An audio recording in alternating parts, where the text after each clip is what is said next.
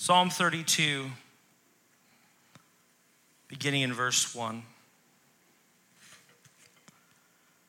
How joyful is the one whose transgression is forgiven, whose sin is covered. How joyful is a person whom the Lord does not charge with iniquity, and in whose spirit is no deceit. When I kept silent, my bones became brittle from my groaning all day long. For day and night your hand was heavy on me, my strength was drained as in the summer's heat. Selah. Then I acknowledged my sin to you and did not conceal my iniquity. I said, I will confess my transgressions to the Lord, and you forgave the guilt of my sin. Selah. Therefore, let everyone who is faithful pray to you immediately. When great floodwaters come, they will not reach him. You are my hiding place. You protect me from trouble. You surround me with joyful shouts of deliverance. Selah. I will instruct you and show you the way to go. With my eye on you, I will counsel. Do not be like a horse or mule without understanding, that must be controlled with bit and bridle, or else it will not come near you. Many t- pains come to the wicked, but the one who trusts in the Lord will have faithful love surrounding him.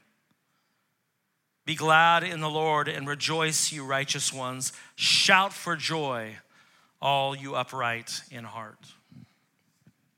Let's set this over here.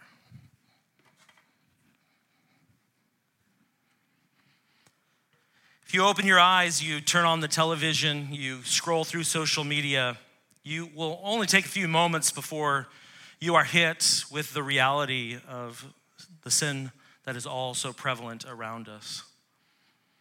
Uh, governments, social systems, institutions are all or have corruption within them. You, we have a media system, a media companies that profit or monetize suffering. The more salacious or suffering, the more money potential, income for these media companies. We have all kinds of stories of injustice and stories of mistreatment, of oppression and corruption. These are, uh, dare I say, a dime a dozen. As hor- horribly callous as that sounds, and rightfully so, it's true. Assault, rape, robbery, murder, slander, lies, filthy language. This, this is what it means to live as human in human civilization, quote unquote. And you might say, as I've heard many people, I think I even heard someone yesterday say, man, the world needs saving. man, the world needs saving. And I don't think that's too difficult to see. The, uh, the sin that's out there is so great. But what if that was only part of the problem of sin, the sin out there? And what if that part of the problem of sin was not even really the most pressing part, at least for you and for me? What if what we are able to see so clearly out there is oftentimes unseen and invisible in here? For the modern and postmodern mind, it's very hard to see the brokenness that is so much closer to home.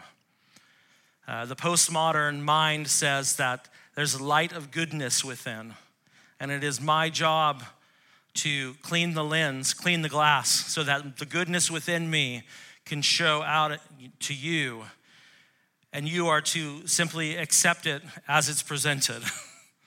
no questions asked.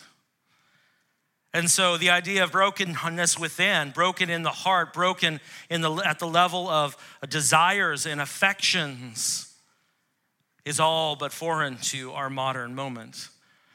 And I believe the season of Lent, these 40 days, uh, not counting the Sundays, leading us up to um, Easter, these are an invitation for us to take the first steps toward God's offer of salvation. Most of you, many of you, all of you have already done that. But we proclaim it year after year, day after day, because it is in that salvation that there is great power. And it is in that story of the gospel that God intends to reshape the world and call sons and daughters to himself. And so it is our job to continually remember and retell the great story of God and his salvation.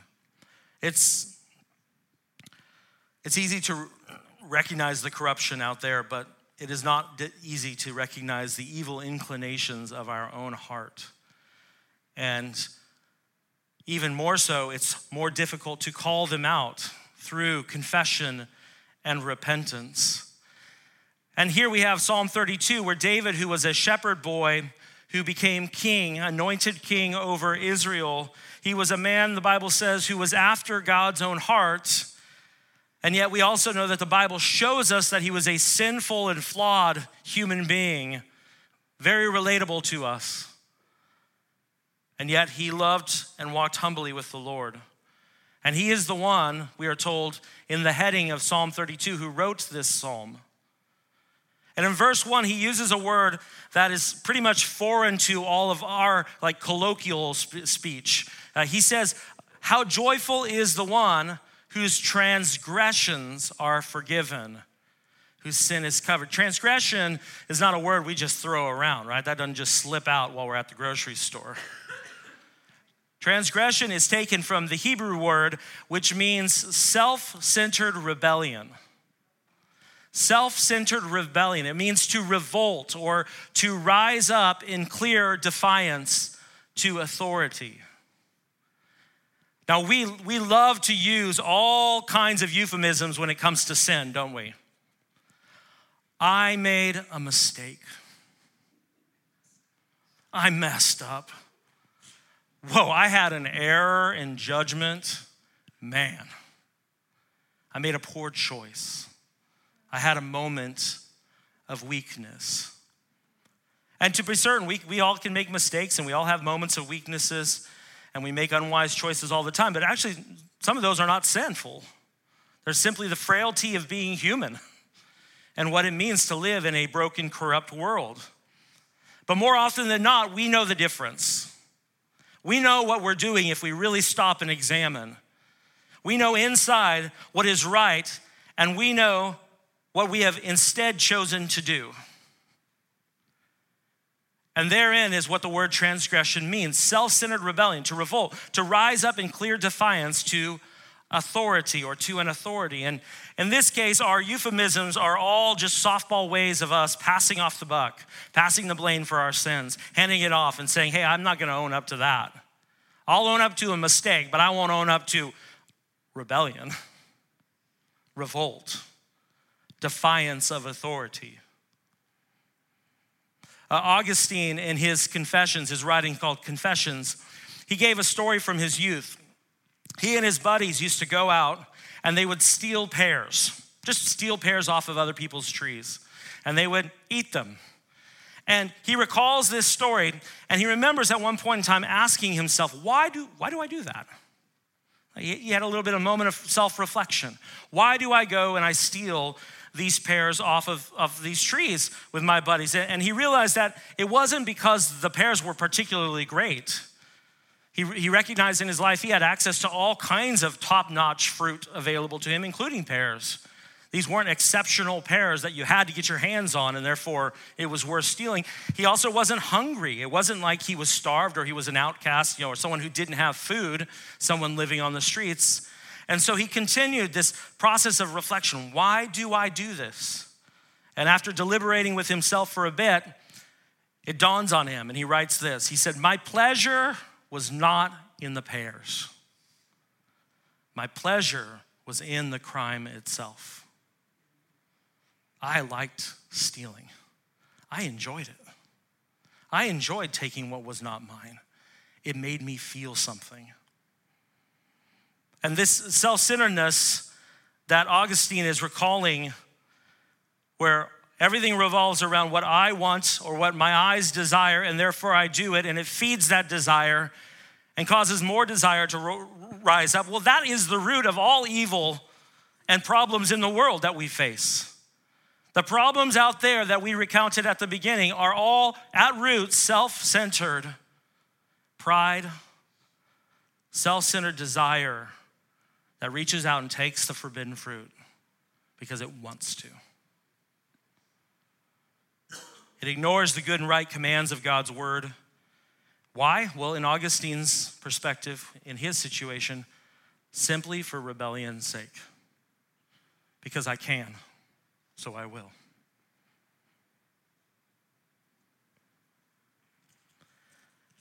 I ask you today do you take it seriously?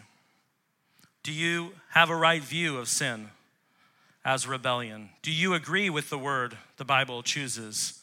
Transgression, rebellion. Do you take seriously or do you mask over the sin in your own heart with niceties? Oh, that's just my personality. You know, baby, I was born this way. Do you put lipstick on the pig to make it sting a little bit less and forget that it's a pig? Well, what is the solution? What is the hope in the midst of this sin stained reality we all find ourselves in? Surely it's not to keep quiet about our sins. It's not to push it down all the way to the back, you know, to the dark recesses of our heart. Maybe if we put it out of sight, then it'll be out of mind. Or maybe if we don't make eye contact with it, it's not real, like it's a horror movie or something. Well, David in Psalm 32, what he said is that when he kept his sin hidden, something happened to him. When he tried to do that, when he tried to push it down and not call it for what it is and not acknowledge what it is, something happened to him. He says his bones were wasting away within him. It felt like his bones were wasting away.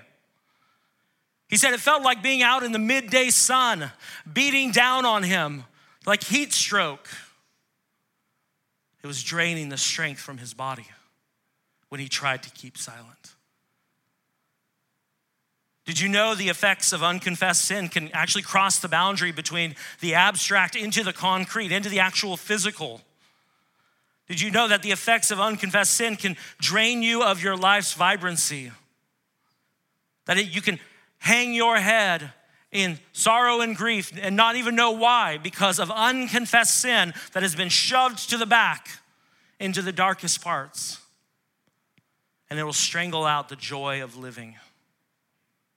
David experienced it in Psalm 32. But he actually adds to it. He says, My unconfessed sin had this physical, like it was almost like a physical effect on my body. But then in verse 4, he says that he was also experiencing the heavy hand of God on him.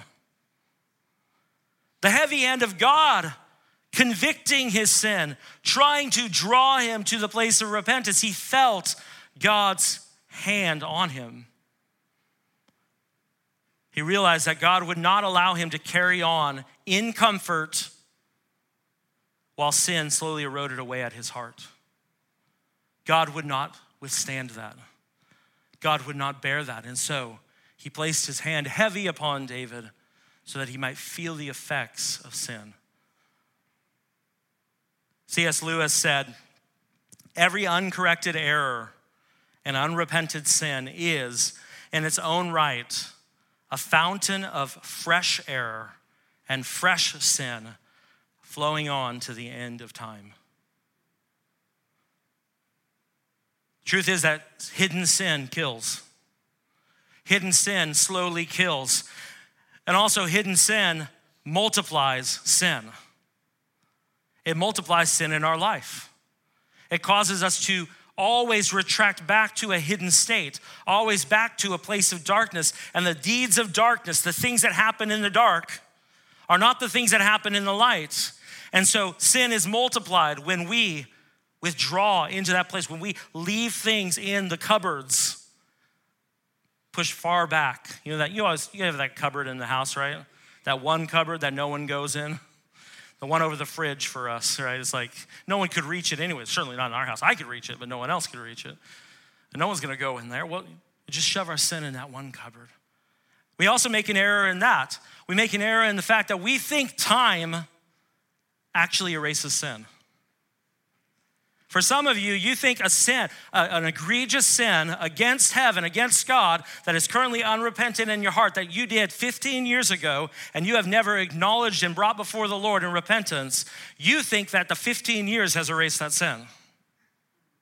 It hasn't. It's a dark spot. And we oftentimes withdraw and go back to those places. And from that place, it's like cancer one cell multiplying, multiplying, multiplying until it consumes. And we've all experienced exactly what David's speaking of, I think. Maybe when we were younger and we were a little more sensitive, but you knew when you were under guilt, trying to hide something, hoping no one would find out, but thinking that everything anyone ever said to you was actually them seeing right through you. and they could see the guilt and they knew you were guilty and you just wanted to say something, but you couldn't say it. The first, sin, the first sin that's recorded in history, in human history, led immediately to hiddenness. And you and I, we don't hide behind bushes. Maybe some of us do, but we typically don't hide behind bushes because of our sin. But we hide behind busyness. We hide behind 80 hour work weeks. We hide behind anger, pointing the finger at those other people who are causing you know, harm and distress in my life. My life would be better if not for them. We hide.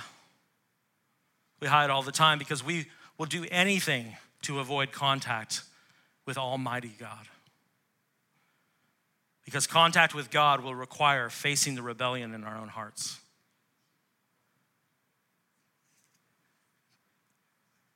David then says, Then I acknowledge my sin. Then I acknowledged my sin to you and did not conceal my iniquity. I said, I will confess my transgressions to the Lord, and you forgave the guilt of my sin. You forgave the guilt of my sin must be confessed. And confession begins with acknowledging that sin is sin.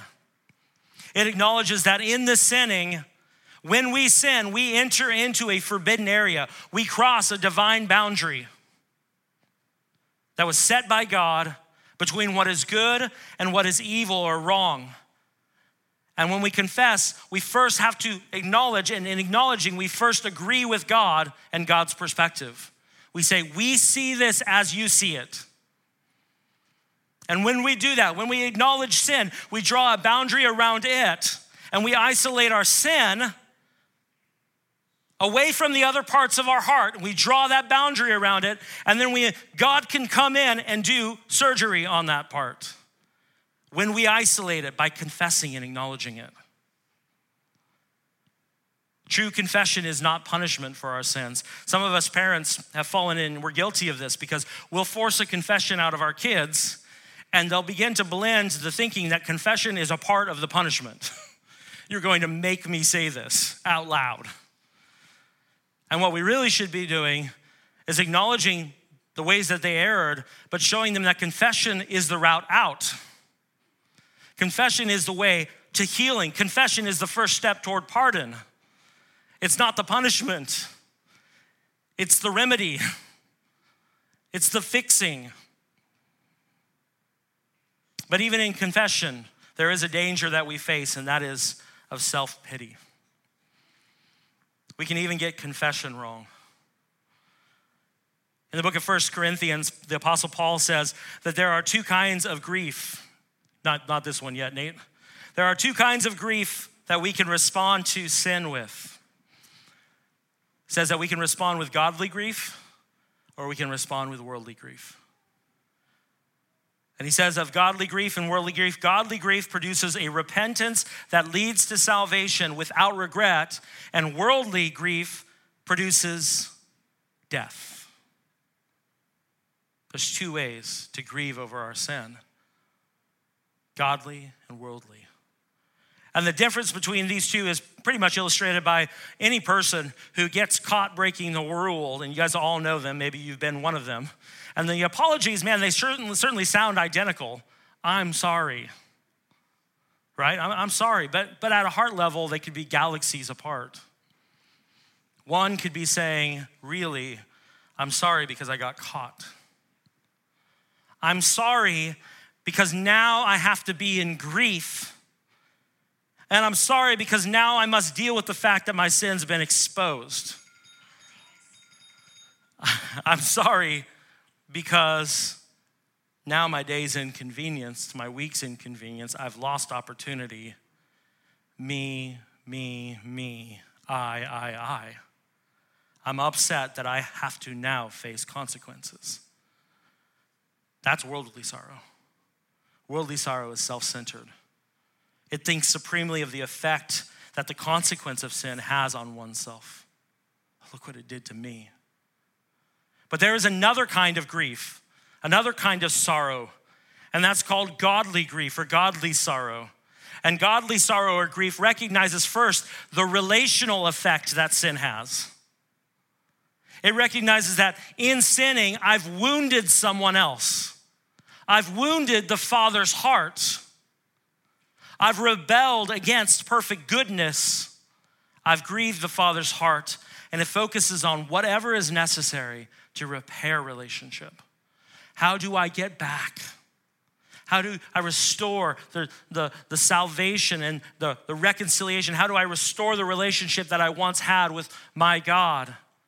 That this sin has fractured or pulled apart or torn apart. Godly sorrow is us wanting relationship with God at all cost and not thinking about the consequence to ourselves, whatever that may be. Worldly sorrow leads to death, but godly grief world, leads to salvation. And, and, and in verse 2, David writes this. He writes, How joyful is a person whom the Lord does not charge with iniquity, and in whose spirit is no deceit. In the New American Standard Bible, it translates that same passage How blessed is a person whose guilt the Lord does not take into account and in whose spirit there is no deceit. Truly, this would be a blessed person, yes? God not taking into account, yeah, that, that would be awesome. But what on earth in Psalm 32 in whatever year that was written, what on earth got into David to make him think that was even possible? What on earth made him think that God would ever do something like that? It's, it's an outlandish speculation, it's, it's bold. Uh, that'd be like me saying, man, blessed is the person whose guilt the California Highway Patrol does not hold against him as he goes flying down Highway 50 at 87 miles an hour, weaving in and out of traffic right past the cop. That would be blessed. but fat chance. Highly unlikely. And yet, David makes this bold proclamation. How blessed would that be? How awesome, how joyful would that person be? And it's awesome because the Bible is full of cross references and quotes, and they become so helpful in understanding how the Bible is to be read. And this is one of those. Left alone, this, this Psalm 32 is like, wow, that's really pie in the sky fancy thinking there, but probably not going to happen. But then the Apostle Paul grabs it. He grabs that verse out of Psalm 32 and writing under the inspiration of the Holy Spirit, which breathes new life into that scripture, he plops it down right in the middle of Romans. Right in the middle of Romans chapter 4, where he's talking about Abraham. And was Abraham justified by works, the things he did, by keeping the law, by obeying, or was Abraham justified by faith? Right there in the middle, he drops this scripture. He says, What then shall we say? Abraham, our forefather, according to the flesh, for if Abraham was justified by works, he has something to boast about, but not before God. For what does the scripture say? Abraham believed God, and it was reckoned to him as righteousness. Now, to the one who works, his wages are not reckoned as a gift, but as his due. You work, you get paid. That's not a gift. And to the one who does not work, but trusts him who justifies the ungodly, his faith is reckoned as righteousness, restored relationship with God, the perfect and holy God. And then Paul says, so also David pronounces a blessing upon the man to whom God reckons righteousness apart from works. Blessed are those whose iniquities are forgiven and whose sins are covered. Blessed is the man against whom the Lord will not reckon his sin. And then we begin to see oh my goodness, it's not so outlandish, it's not so crazy talk. You mean there is a way in which God will not count iniquity against a person? He will not count sin against a person? And Paul says, yes, in fact, it is on the same basis that Abraham, who was received a special revelation from God to come and go into the land, and God would do certain things through him and his family that ultimately led in Christ. And Abraham believed. And Abraham was before the law. The law wasn't even there for him to obey. And yet, in his belief, it was reckoned to him, it was credited to him as righteousness. It was righteousness by faith alone. It was righteousness by grace alone. It was a gift on the basis of belief. It was by grace, through faith, that Abraham received it from God. And we find in the New Testament that in Christ, this offering, this offering to be reckoned to God right, not on the basis of doing right or wrong, but on the basis of faith alone by grace, that Christ is actually offering that to the whole world. Abraham had this special revelation from God, and he began to walk in it. And yes, he became a nation, and some in, within that nation also put their faith and hope in Christ, in God, in the same way that Abraham had. And so they also were reckoned righteous. But in Jesus, it blew the doors open. And said, This offer, oh, this offering is actually for the whole world. And so David in Psalm 32 knowingly or unknowingly, was ultimately referring to Jesus. He saw this is within God's character. For whatever it is, however he had experienced, he was a man after God's own heart. His time in prayer, his time in worship, his study of the Torah, and his understanding of who God was, he came to the conclusion this is the kind of God that I'm worshiping. He's the kind of God who, in the end, values faith over works. In the end, values trust, oh, trust in Him loyal love to Him. And He just might do this crazy thing. He just might count someone righteous, not on account of the law, but by faith. That's, that's the kind of God, not that he imagined, he experienced. And Paul just Paul just takes that from Romans and continues to stretch that idea out in Second Corinthians when he says this. He says, Therefore, if anyone is in Christ, he is a new creation. The old has passed away. Behold, the new has come. All this is from God, who through Christ reconciled us to himself and gave to us the ministry of reconciliation.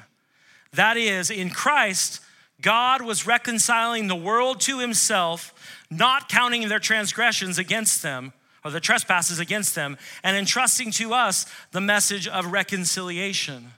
And so we are ambassadors for Christ, God making his appeal through us. We beseech you on behalf of Christ, be reconciled to God. The door's open, kicked open by Christ this crazy, fantastical idea that somehow was planted in the heart of David and written in the, in the words of Psalm 32 is reality. God is not counting trespasses, God is not counting transgression against the sinner anymore through faith. And so, my final thoughts from this passage today, and I'll bring the worship team up to close this out. We're going to close out with communion. Is that on the cross, Jesus took all our sin, transgressions, and iniquities. And for a Roman crucifixion, a Roman crucifixion, the guilty was stripped naked, they were totally exposed. And it was intended to be that they would be mocked, that they would be ridiculed, that they would be spit on, that they would be cursed. Because it was not just about the death, but it was about the shame in the death. There was nothing more shameful than a Roman crucifixion. And at the very beginning, at the, the end of that first verse in Psalm 32, it says, How joyful is the one whose sin is covered. Whose sin is covered. And on the cross, Jesus was totally uncovered, completely uncovered, subject to the ultimate shame, exposed. And what he went through is exactly what the sinner deserves. We deserve, you and I, to have all of our hypocrisy, all of our self centeredness, all of our rebelliousness completely uncovered and shamefully exposed for everyone to see. That's what we deserve. We have all sinned and fallen short of the glory of God. But the Bible says that Jesus went through all of that for us. He was exposed so that we could be covered. He was laid bare, subject to shame, the shame we deserved, so that we could be welcomed in as sons and daughters of the King. What, what an exchange. There's an old hymn that reads, And can it be that I should gain an interest in the Savior's blood? Died he for me who caused him pain? For me who he to death pursued. Amazing love, how can it be that thou, my God, should die for me? We have to see our sin for what it is. But it doesn't stop there. You and I get to turn and look at Christ for who he is. And something that struck me in worship as we were preparing, and as the worship team will lead us in just a second. And maybe I'm going to go ahead and release, as the worship team leads, I'm going to lay out the elements of communion. We're not going to do as our typical one where you take it back to your seat and we receive it together. But instead, we've, we've brought out the good old uh, altars here, dusted them off just for you and your creaky old knees. and what I would encourage is while we're leading worship, while they're leading worship and singing over us, whenever you feel comfortable and when it kind of clears out and there's room for you, come and re- grab some elements and just spend a moment at the altar. Something that I realized as I was worshiping is to look to the cross, you have to lift up your head. You can't see the cross on the ground. You have to lift up your head and our heads down, well, heads downcast, that's shame. But to look to the cross is to lift up our head. And just remember that Christ lifted up our head when he went to the cross and paid the ultimate price for us. How can it be that you, my God, should die for me?